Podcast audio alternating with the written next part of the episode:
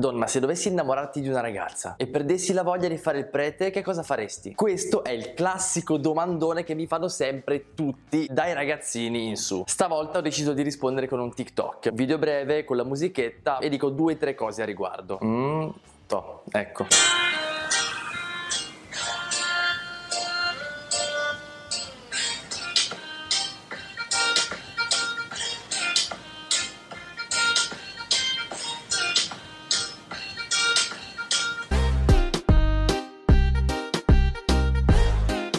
Boom! Il video è finito nei per te e ha fatto un botto di visualizzazioni in pochissime ore. Io ho detto, grande, caspita, guarda quanta gente ho raggiunto, chissà che abbiano anche colto il mio messaggio. Allora leggo i commenti, tra l'altro migliaia di commenti e...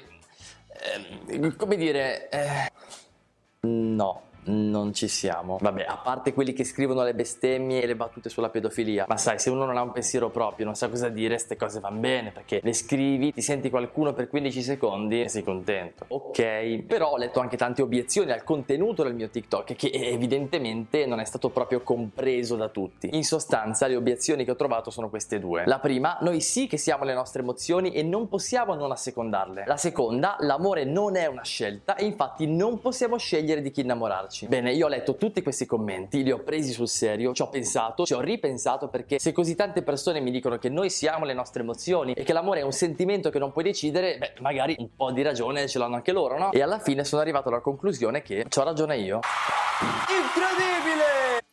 Incredibile! Intendo dire che sono davvero convinto di ciò che ho scritto in quel TikTok, talmente convinto che adesso qui vorrei spiegarlo meglio, perché sono questioni troppo importanti per essere trascurate. Cioè, ne va della concezione dell'uomo e dell'amore, che non sono proprio due robine accessorie. Anzi, se ci perdiamo dei pezzi su questi argomenti, poi è un casino, sicuro. Quindi quali sono le cose importanti da dire sull'amore per viverlo in maniera autentica ed evitare di fare delle cavolate di cui poi potremmo pentirci? Uno, noi non siamo solo le nostre emozioni, ma siamo anche la nostra ragione, la nostra libertà, le nostre relazioni. In un certo In certo senso la nostra società ci spinge a sovrastimare l'importanza delle emozioni. Basta pensare a certe canzoni e film, a Temptation Island.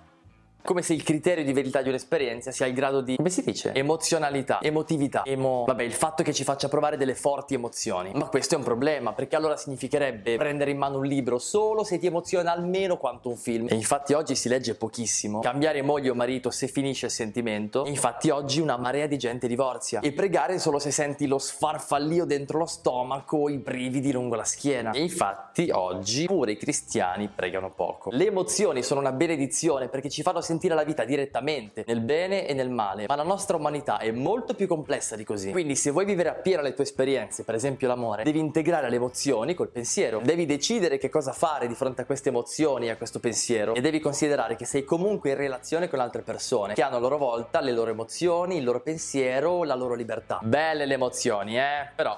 c'è di più. Due. Amore e innamoramento sono due cose diverse. Innamorarsi significa provare delle forti emozioni di attrazione verso qualcuno, molto passionali e poco gestibili razionalmente. Non puoi esattamente decidere tu quando innamorarti e di chi innamorarti. È una cosa che capita e basta. Ti vengono gli occhi a forma di cuore, le farfalle nello stomaco, non riesci a smettere di pensare alla tua bella o al tuo bello, vai in paranoia se non ti risponde ai messaggi. Insomma, l'innamoramento è sostanzialmente una questione di emozioni, che proprio perché sono emozioni all'inizio sono molto coinvolgenti, però piano piano si affievoliscono e magari spariscono anche. Ma va bene così, l'importante è passare dall'innamoramento all'amore. L'innamoramento è la scintilla che ti porta verso l'altra persona, ma poi devi scegliere che cosa fare di quell'emozione. Così te la spassi con lei finché non ti innamori di un'altra, oppure scegli di dare la vita alla persona di cui ti sei innamorato. Questo è l'amore. Scegliere di voler bene a qualcuno anche se c'hai l'umore girato o anche se non senti più lo stesso feeling di quando eravate giovani e innamorati.